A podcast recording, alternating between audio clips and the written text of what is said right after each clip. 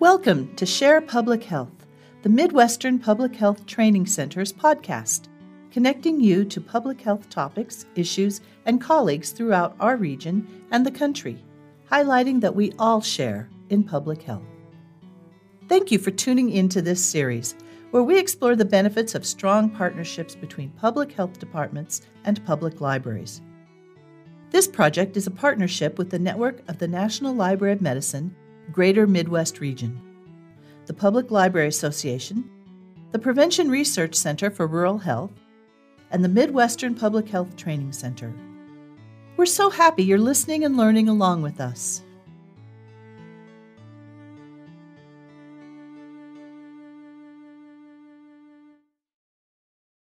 Hi, I'm Jill Krueger, and I'm an attorney and a region director with the Network for Public Health Law. So, we're a national organization that works, um, assists really anyone public health officials, community members, academics, librarians, um, anyone who wants to use the law to improve the health in their communities. And we do that through providing legal technical assistance, legal resources, um, webinars, um, just a variety of tools to uh, increase people's access to legal information um, and um, legal analysis.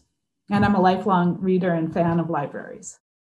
Hi, my name is Trish Hull. I am the library manager of the Kearns branch of the Salt Lake County Library System. I'm also very involved in public health and sit on the Utah Health Literacy Coalition. Today on the podcast, we are joined by Jill Krueger, JD. Welcome, Jill. I wanted to start out by asking you about a blog post you authored on the Public Health Law Network site titled Eliminating Library Fees and Overdue Fines to Increase Health Equity.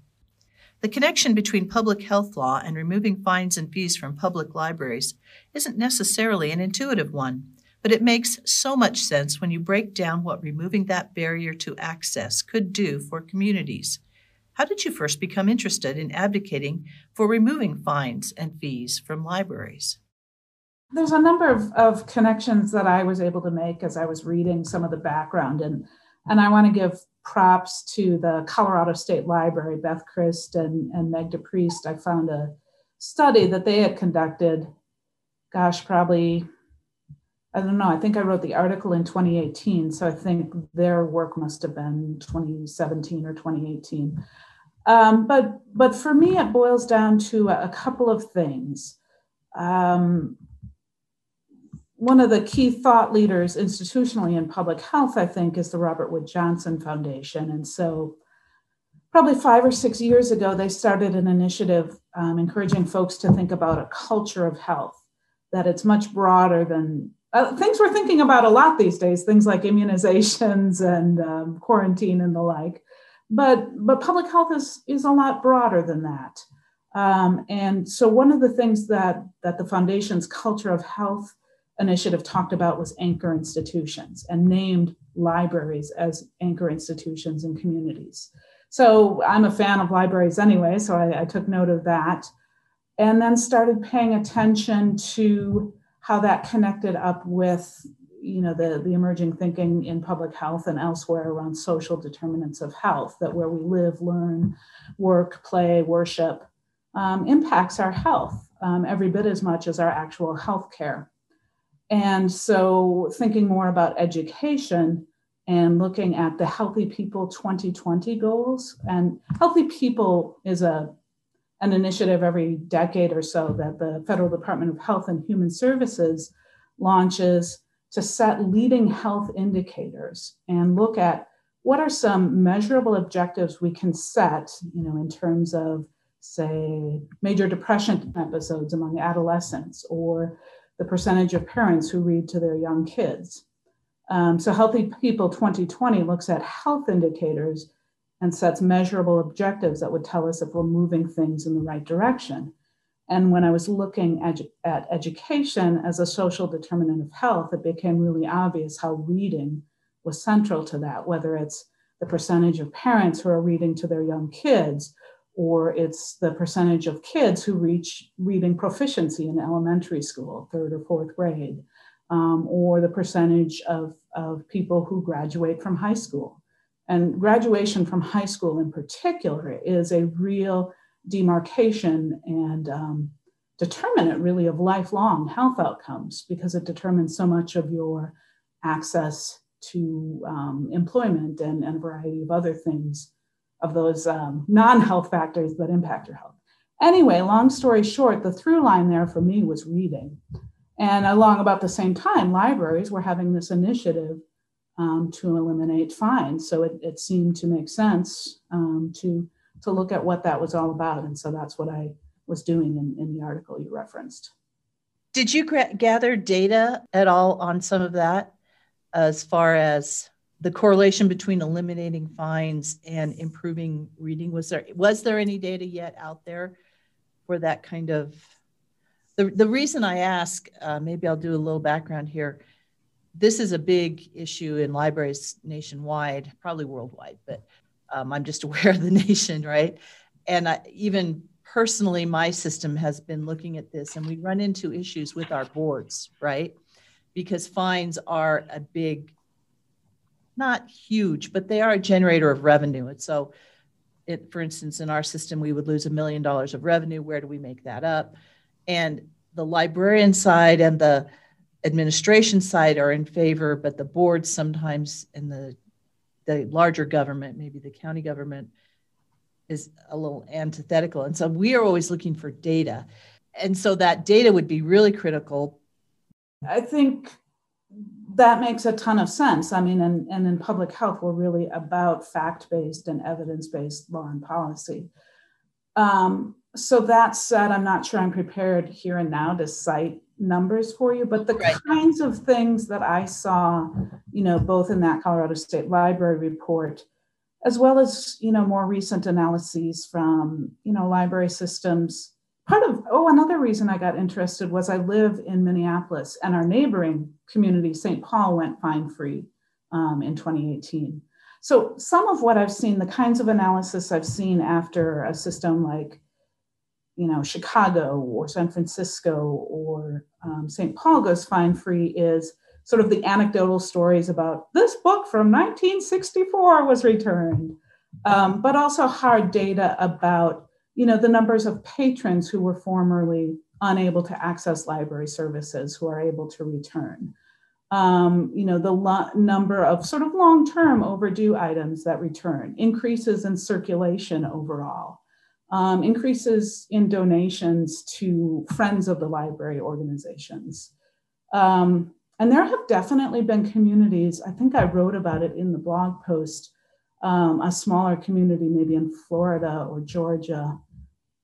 Um, I apologize, I'm trying to think of what state it was, but a smaller community where you know they secured an increase in funding from the city council um, because city council members were hearing from community members how excited they were about fine free.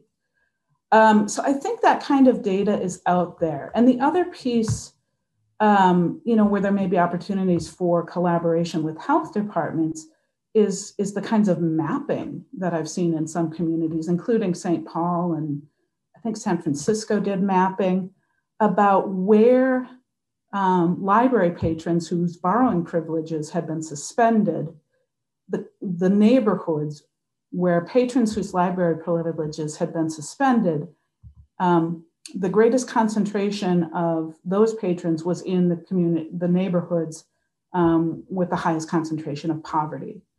And for some policymakers, that's really compelling to say, oh, you know, the neighborhoods where we most want to ensure that public services are available, where we could most use library services to correct disparities are the very ones where access is being blocked by current, you know, our current policies of charging fines and suspending library borrowing privileges.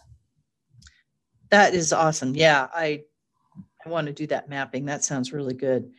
Um, yeah, I know we've so we did a study um, recent, well, a few years ago, to prove summer reading was effective, and so we worked with our local university and did some testing of a couple of grades of kids who participated in summer reading, and then we did their scores before they started the program and then in the fall when they started their reading scores. There's some different tests out there to use. And uh, we were actually data driven wise able to prove that summer reading stopped summer slide for those kids who participated in the summer reading program, that they did not drop the however many percentage points that usually happens. And so I was really excited to hear about that. And I was really excited to hear you talking about the healthy people every decade, those measurable objectives. To me, that seems like that would be a really awesome way for libraries to make a case for a lot of different programs if we connect to that federal government uh, initiative programming and say this is how libraries can really get involved. I had not thought of that. So i think that you know that might be a really important way to connect public health the department of health and human services and libraries on a little broader scale.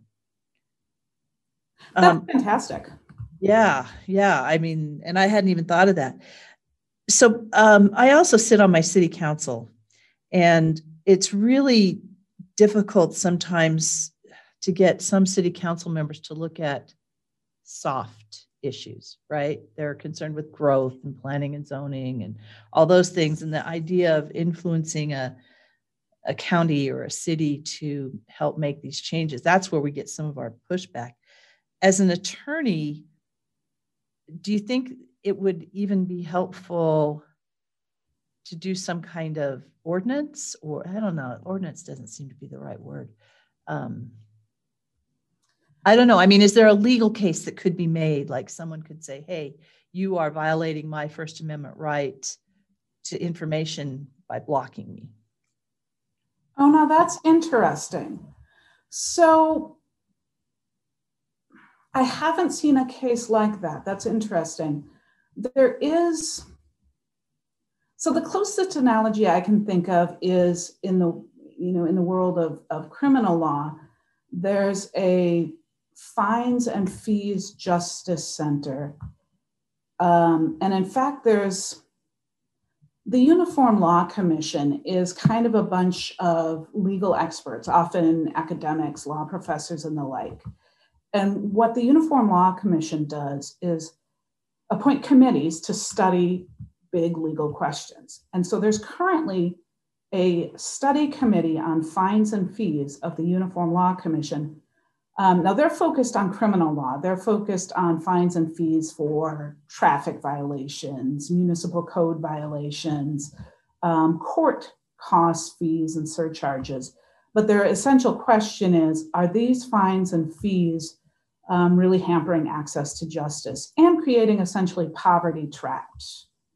Um, because if, if someone, if you deny someone access to the legal system or access to libraries, are you, you know, further um, entrapping people in poverty? So anyway, that's a pending, that's a study committee with the Uniform Law Commission. So it, you know, it seems to me, depending on the outcome of that study, you might be able to scaffold a, a case about library fines onto that. Um, the other thought, yeah, I've thought about what's the legal mechanism for this, and often it seems to be just internal library policy. But as you alluded to earlier, Trish, it also can show up in budget documents. So I know in, in St. Paul, the mayor, Melvin Carter, really came on board and incorporated adjustments to the library budget in the city budget um, to account for going fine free. We're looking at at least for children, for juvenile 18 and under, removing fines. And we've already established a card where they don't need parental permission to get a card. And there are no fines. They can only check out three things. They can use our electronic resources.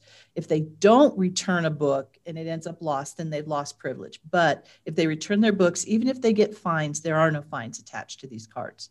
Um, but we would also like to, for regular cards, just eliminate fines for kids entirely we're not there yet. But um, the the argument has been for many years that you know we teach responsibility to people that by putting a fine we make them bring the book back sooner and therefore they're learning responsibility. And that's been in place for you know what 100 years? And the comment comes back and how's that working for you because people are still late returning things and they don't re- and we still get huge fines. So and is it really the library job to teach responsibility No, you know, our job is access. And, and I think there's enough information from people who have gone fine free that books do get returned on time and that that we get more books back and like Jill was saying, you do get an increase in circulation by going fine free. So, you know, if you can have that um, conversation with that person and say, look, that's just not true.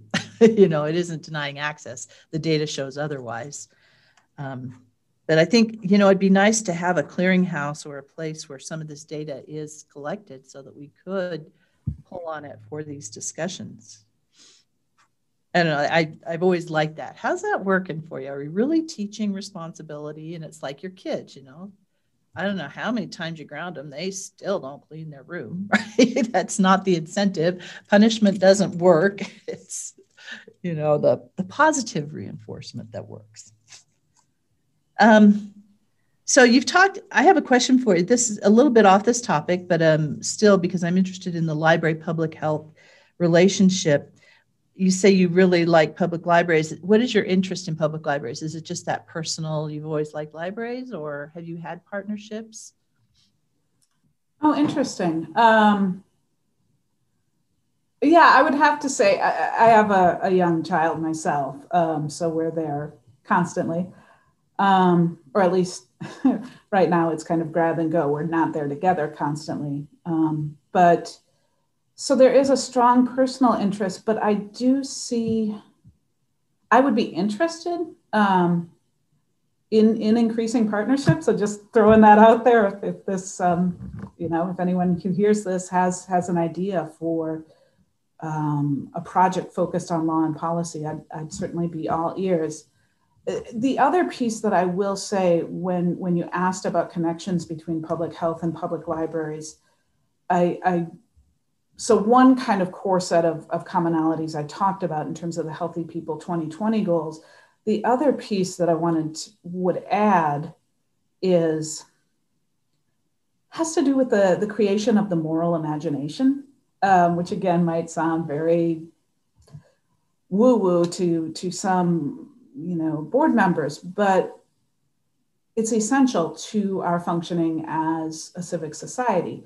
And so, what I mean, and, and you all probably know better, you as a librarian, Trish, might know better than I, than I but um, there's a, a woman whose, whose name is, I think, Rudine Sims Bishop, is that right? Um, who talks about mirrors and windows and how books, especially for children, can serve as mirrors or windows. And when I think about my friends of color who didn't have a ton of mirrors when they were growing up. Um, and b- by that, I mean books about kids who look like you, who have similar life experiences to the experiences you have, um, as well as windows, you know, windows into other people's lived experiences. And I think we see today with movements like we need diverse books and and the like, um, you know, we see the role of books in creating self confidence, self understanding, self awareness, as well as awareness of others, as well as empathy. And that's so essential, you know, as we have a better and better understanding of the role of adverse childhood experiences in lifelong health outcomes. And as we see the role of, of coping skills in, in building resilience, and, and those coping skills include things like self awareness and awareness of others and ability to resolve conflicts you know, that understanding, that moral imagination that books can help nurture is really critical. And so one of the policy issues, the law and policy issues that, that I and my colleagues work at at the network is mental health and well-being. And when we look at um, this last year that we've just experienced in this country, um, you know, whether it's the coronavirus and the weight of grief and loss and anxiety and uncertainty and on and on from both the direct health impacts and then the, the impacts of the community mitigation measures, the you know the staying at home and and the like, um, as well as the economic disruptions, the loss of jobs, et, et cetera um, that's a lot that people are carrying around. And, and we know more and more like the role of things like green, green space, the role of things like like access to stories. And we saw things like, you know, people rallying around Mo Willems doing lunchtime doodles and, um, you know, through the National Center um, for the Arts and, and such. Um, so, I, you know, and but there are law and policy elements to promoting, I think, things like access to books. I mean, access to physical books, because there's been a lot of concern about, you know, it's great. Libraries have done a lot to expand access to their digital and electronic collections. But a lot of parents, especially of young children, are looking for access to physical books um, to, to, yeah. to have less screen time for, for their young kids. I mean, if you have five or 10 books in your home, at some point you're going to want some more um, just to vary things up. So, so yeah, so law and policy strategies, you know, including going fine free, but others as well to support, you know, how are we going to, if we've all gone through a collective national trauma, what are the strategies to promote growth and recovery and resilience coming out of this last year? And I haven't even touched on, um, you know, the racial reckoning that's gone on in tandem with all of this. And again, diverse books can help um, create that that empathy and and that understanding. Yeah, wow. So, okay, I have a bunch of stuff again. so, yeah, when you, I really like that creation of the moral imagination. And even more than that, um, getting people working in the library who represent their communities as well. We did a program this last year with uh, a public health partner and a community partner called um, Community Wellness Liaisons. And it was really interesting. In my branch, I had a Hispanic woman and a uh, Pacific Island woman, and as and we I was in I my old library was one that was about fifty percent. We were probably a majority minority, so or minority majority. So we had a lot of different people coming in of different color and ethnic backgrounds, and it didn't matter what their ethnic background was, they almost always gravitated towards one of those two people, as opposed to a Caucasian librarian sitting there.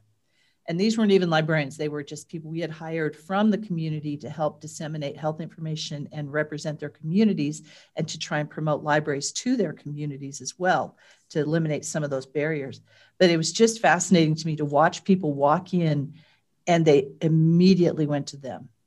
And I thought this is such a good example and obvious that we've got to get more people of color into our profession. And we do have some, but it, depending on the communities you live in, we've created a lot of barriers to that. And so I know it's something we're trying to address um, in our different libraries, and, and I've been doing it particularly here, but it's so critical. Um, but I really like that creation of the moral imagination. Um, I'm right now attending CADCA. Um, I don't know if you're, that's the Community Anti Drug Coalitions of oh. America, oh. right? Different context. Yeah. Okay. Yes. Yeah. And because I am, because libraries are becoming more involved in these coalitions, um, one thing that libraries do right now, and more and more are doing them, but we hand out free naloxone and we also hand out free gun locks. And I know as we've tried to expand that. There are some libraries who are saying, well, if I hand out free naloxone, doesn't that give me some liability? What if someone overdoses? You know, they don't understand what naloxone does in the first place, that you can't overdose on naloxone. But, you know, does it, and they think maybe that it increases drug use because you're giving them a needle. And again, we're like, no, it doesn't work that way. And that's not a side effect or a, even a, it just doesn't happen that way. Um, and so we do run into that and then um, but I, and i haven't had anybody really complain about the free gun locks. Um, but i could see that happening just because we had an attorney who wouldn't let us hand out bike locks because they were afraid if we lent or checked out a bike lock to a kid and his bike still got stolen we would be liable because our bike lock was used and it wasn't good enough to keep them from stealing the bike we're, we're now going around that, but I thought that was an interesting legal argument. But um, so I think it's really, you know, and I, ACEs was a huge thing um, that came up, and I feel like libraries have such an important role in helping with all of these these areas and we have because we're a central place oh the thing i really when you talked about access to books and digital collections you're right that's all well and good but how many kids don't have access to ebooks and it, what what proportion of the world doesn't have access to ebooks again it's going to be that the poverty level right and the people in the poverty level which are generally people of color in most communities. Although there are in our area there are a lot of Caucasians who also do not have internet access. Even though providers will tell you, oh no, we have 96% access to broadband in your community. I'm like, well, you may have the broadband there, but that doesn't mean people have it. There are so many kids that we find out they have one device in their family and they can't afford connections and that's something that we've been paying attention to with our network as well. One of my colleagues, Betsy Lawton, has been um, digging into legal strategies to boost broadband access, especially this last year. And and that's just right. What we've realized is there's sort of the infrastructure issue. Is there infrastructure? And, and a lot of our policy and law initiatives have been directed toward that.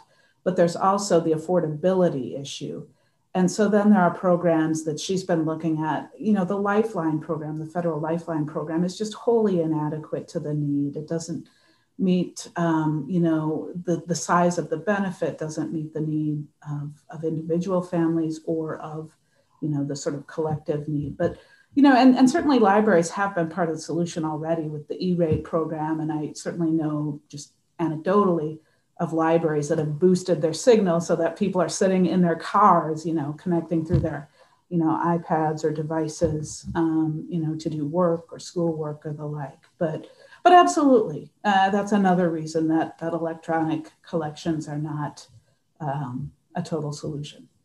Yeah, that's we've run into a dilemma, and many places have uh, boosting our signal. We have to do it when we're open, I guess. But again, you need those signals open at night as well later on because people are working.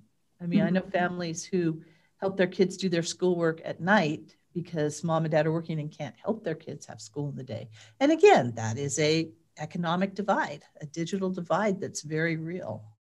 For example, in the last few years, Wisconsin passed a law specifically allowing libraries um, to place those with overdue fines um, or lost items for collection, which is kind of um, moving in the other direction.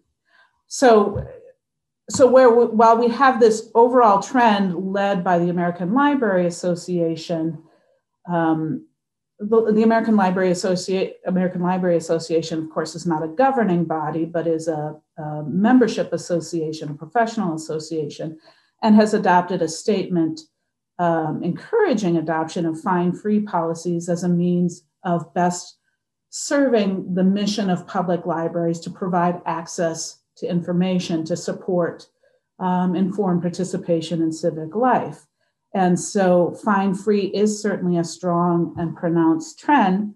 And there, there is, uh, you know, I don't certainly mean to dismiss the concern about budgets. I mean, certainly public health itself has plenty of concerns about how to how to do more with less and having inadequate budget to perform you know the, the tasks that, that we can see in front of ourselves.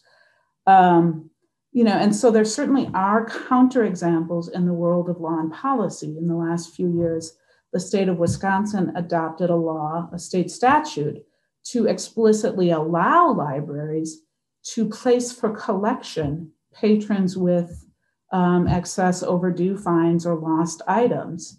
Um, and certainly there is an argument to be made for such a, um, a posture to say this is a debt that is owed, the library needs those funds. Um, I guess overall, in addition to the health benefits for the individual patrons and the community as a whole um, of going fine free in terms of allowing another pathway out of poverty, out of um, supporting that through line of kids, parents reading to kids, and kids achieving reading proficiency and graduating from high school. um, and becoming, you know, successful contributing members of society, which is good for them and for the community. Um, I, I, you know, there's a cost to those kinds of things. There's a cost to collecting those library fines in terms of staff morale. Um, you know, it can be really unpleasant to have to be the enforcer and to say, oh, I'm sorry, you, you can't check out Diary of a, Wimpy Kid today. You've got too many overdue fines. Um, or to, to a senior citizen, you know, you can't check out the, the latest bestseller in large print um, because of because of your overdue fines. There's there's an emotional toll that's that's taken on, on library staff, as well as that can be a really time intensive effort, as well as handling all the you know, the, the, the fees, the fines are often, you know, for those of, of middle class means, they're, they're relatively nominal. So they're handling a lot of coins or small amounts of money. Um, and so the time, the time cost of that in terms of salary time is not insignificant, much less placing someone for collection, the time involved in sort of the documentation and back and forth for that um, is not insignificant. So there's Another piece of the data puzzle is looking at sort of the costs of, of keeping those fines or placing patrons for collection. So that um, was brought home to us at COVID because um, I totally agree with that. We had to make a lot of adjustments with COVID, doing everything digitally. That uh, and uh, when we started quarantining books, we had to raise the amount of books that a person could check out, right? Because while they were quarantined, they were kind of in limbo. Um, and so we did loosen up a lot of restrictions. We increased the amount of fine they could have to check out. And staff mentioned that it was so much nicer to not have those conversations. They didn't have to have the battle over fines. We could just waive them, or, you know, there was this, we've had a long, um, uh, grace period, right? We'll backdate to the first of the month and and it's been so nice to not have those conversations. I have no idea what it's done to the bottom line, but since circulation is down, the numbers are going to be screwy for this year anyhow, right? But uh, yeah, that it really does make a big difference on staff. Those are the worst conversations, and generally the people who have to deal with those conversations are those that are paid less, right? And so you know there's an inequity there as well that they probably aren't even trained to have difficult conversations and how to deal with it. We just say, "Hey, you're the you're the frontline staff. You get to deal with this, and you know, be nice or whatever." You know, without recognizing that that there is a there is a barrier. The uh, the other piece of that is we also have those people in place saying, "Here are the policies and procedures, and we want you to to you know be very diligent in making sure you follow policies and procedures." But also be nice so, so generally it ends up that the poor line staff are having to be the tough ones, and then the librarian can come over and say, "Oh, just waive it; it's okay." And so there's a, you know, there's that's a, a inequity there that I think we all recognize and deal with. When you were talking about the collections, one of the problems I see that boards will have, and, and maybe governments even, most of our libraries are funded by tax dollars. And so if and not fines and fees necessarily, that part I think is separate, but the ones that at least in our system we send to collections are people who have lost items. So if they've checked out 10 books and didn't return them over a four month period, then um, there's a fine on their card that's the cost of that book, right? And so they can get a couple of hundred dollars of fines, and then those people are sent to collections. And generally, they're the people who can't afford to pay that. But then you have the opposite side where they're saying, but these are taxpayer funds, and we need to recoup these taxpayer funds. You can't just say, we get this from our, our finance people, you know, you can't just say, oh, don't worry about it. Um, then people won't return their books or their puppy eats them anna said. I, we've seen a few of those right? Um, dog books and cat books that are chewed to pieces. Um, so how do you how do you respond to that? Is there is there a legal fiscal responsibility versus a responsibility to help bring people out of poverty to help give them access? So here's I think that's you've just put your finger on probably the toughest issue or one of the toughest issues in this conversation.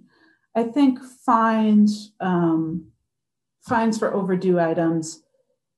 You know the the argument about, well, that denies access to the next person in line waiting for that item, notwithstanding, um, there isn't a lot of great harm from a book being turned overdue, you know, being returned late. Um, other than that, you know, uh, maybe an incidental delay for the person next in line. But when an item is lost, you know, either that item is lost or has to be replaced. So there is a harm. So, you know, many of the policies that I've examined do, you know, eliminate fines for overdue items um, and any associated fees, but do continue to charge for lost items. Or they make an exception, you know, for lost or damaged, like board books and picture books, saying, you know what, it's a cost of doing business. You know, two year olds are going to chew on books. That's just, they're not going to be long term, you know, items in the collection. Um, and from a public health standpoint, it's probably just as well if they're not um, after a certain amount of chewing. Um, you know, so I think that's the toughest issue. And,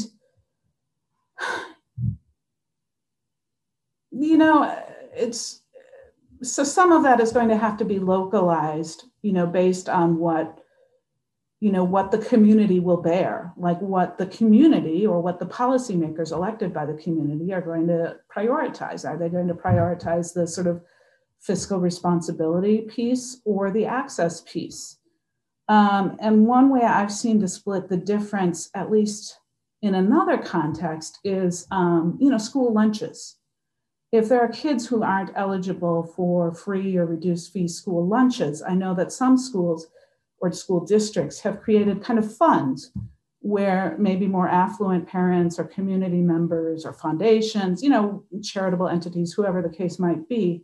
I mean, it's not a perfect solution. I mean, it's not a systematic, um, you know, I prefer law and policy solutions that are going to be there um, and be predictable and from a budgeting perspective. But it is one mechanism. I'm not sure I've really heard of libraries doing that, but it has been successful, I think, to some extent in the school lunch context to say, like, look, kids, kids need to eat lunch.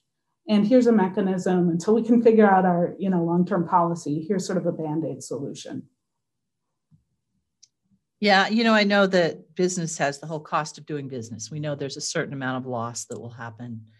Um, is there is there a legal issue if a library takes that same position because they are tax dollars?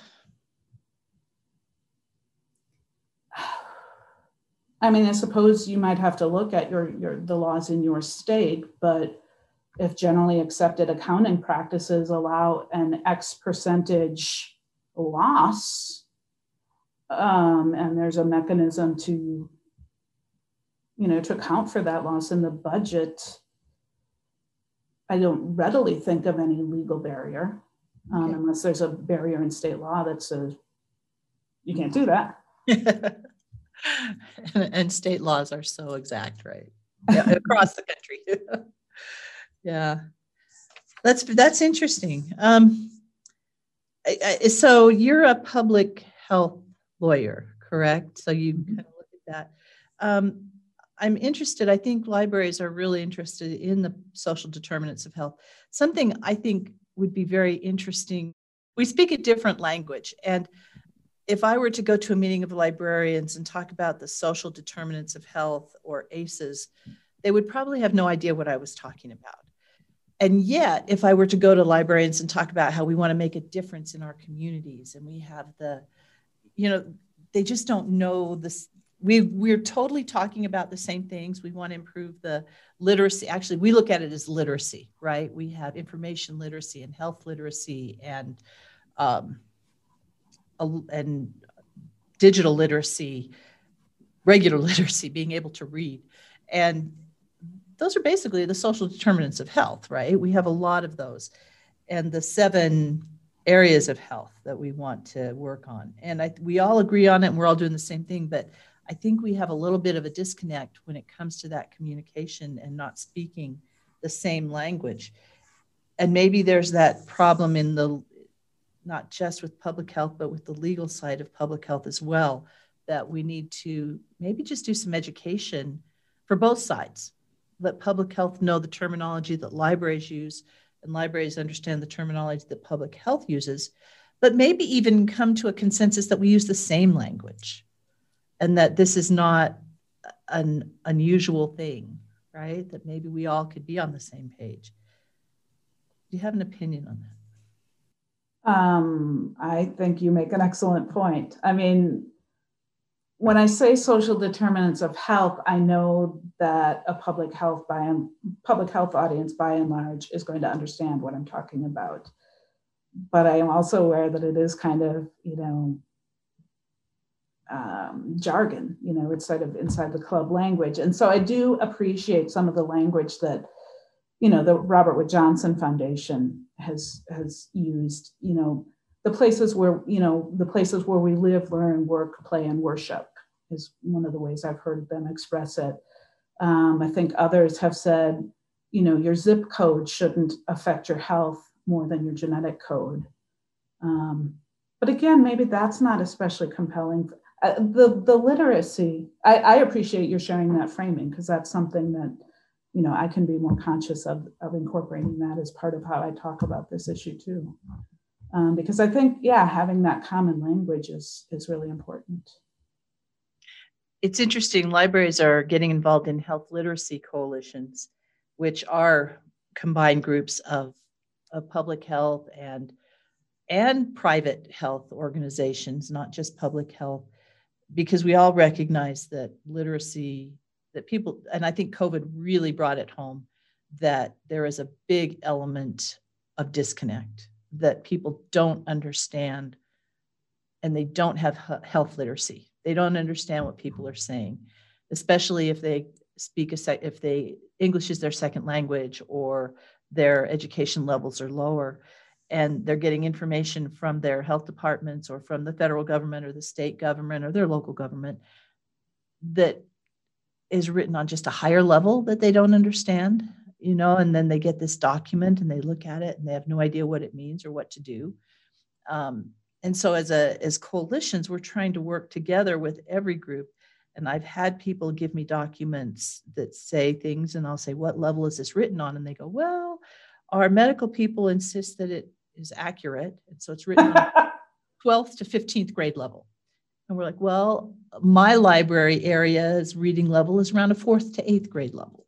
So we have a problem. Vaccinations inoculation you know these are words that people who come from other countries or don't have a very high level of education don't understand. And so but we're throwing these out all the time and they don't really know what they mean. Um, is there a way do you think to make that a little easier for people or how, how would you address that from a legal standpoint even I mean, I think that does have to be interdisciplinary. I mean, I think that has to be an interdisciplinary conversation. I'm hearing more public health folks talk about getting shots in people's arms, and I think that's that's why. Um, but when when we talk about the moral imagination, and I think about the books that are being published today, I mean, just you know, thinking about books I've read in the last few months with my son. I mean We've read one called Facts versus Opinions versus Robots. And we've read, um, you know, We Are Water Protectors, just announced as the Caldecott winner, yeah. um, you know, which speaks to, you know, racial justice as well as environmental justice and climate concerns. We've read Clever Hans, which is actually this great story about this horse and, you know, understanding how the horse, that the horse couldn't in fact count, but it could read people's um, body language to know what the right answer was. Um, so I think books, again, can help us understand information and understand people's perspectives. But, but this knowledge that you all as librarians have about health literacy, I mean, messaging is critical to public health, critical, critical, critical to say, you know, at the outset of the pandemic, we've got a shortage of masks please don't wear masks because we have to save those for healthcare providers. But this advice may change, you know, that, that, but our understanding of this disease is emerging and developing, and this advice may change. It's really important to have that as part of the messaging because otherwise, you know, the distrust that can evolve can emerge as the messaging changes, as our knowledge changes, which is just science. Right. Um, you know, I think that's a piece of health literacy too. So I think those conversations, um, you know, a member of our board um, at the network is Howard Koh, who's a, a former assistant secretary of, of, the Department of Health and Human Services. And I know he did a lot of work on health literacy. So I, I think at the highest levels of public health, you know, that that is recognized. I mean, the Association of State and Territorial Health Officials has done released documents about risk management communication, but you know, maybe some librarians um, and, and communicators. I know communicators have been part of the efforts, but I think that health literacy piece absolutely is critical. So, just a quick final question then. So, your organization can be anybody can contact them um, about issues like this. Is that correct? It's yes. A- so one of our core functions is providing legal technical assistance. So it's it's a basic level of assistance, but if someone has a legal question about a matter, you know, that's related to protecting, promoting, or improving public health or health in their community, um, we're, we're happy to, to assist. That wraps up today's episode of Share Public Health. We hope you will join us next week as we talk with Noah Lenstra, Assistant Professor of Library and Information Science at the University of Greensboro and Director of Let's Move in Libraries, about his work in bringing public health to public libraries. Thank you for tuning in to this episode of Share Public Health. Thank you to our host, Trish Hull, the network of the National Libraries of Medicine, the Public Library Association, the Midwestern Public Health Training Center, and the Prevention Research Center for Rural Health. This project is supported by the National Library of Medicine of the National Institutes of Health under award number UG4LM 012346. The content is solely the responsibility of the authors and does not necessarily represent the official views of the National Institutes of Health.